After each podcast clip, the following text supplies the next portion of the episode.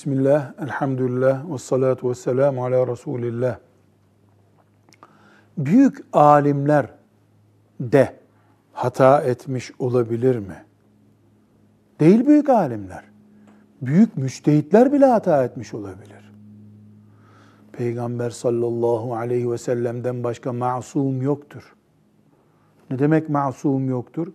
Allah korumuş, hata etmiyor. Bir kişidir o.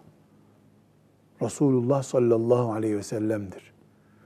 Din tebliği konusunda, şeriat eğitimi konusunda asla hata etmemiştir. Ondan hata sudur etmez.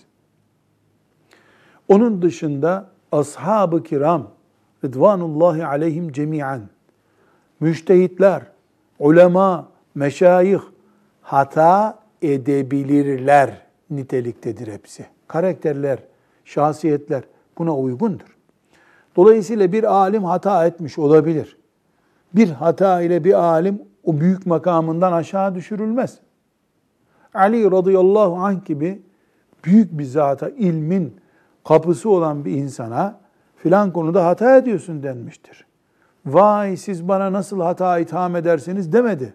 Evet yanlış anladım dedi. İnsan bu. Ancak biz alimleri bir hatasıyla, bir doğrusuyla değerlendiremeyiz. Hata ve yanılgı ve doğrular arasında denge buluruz.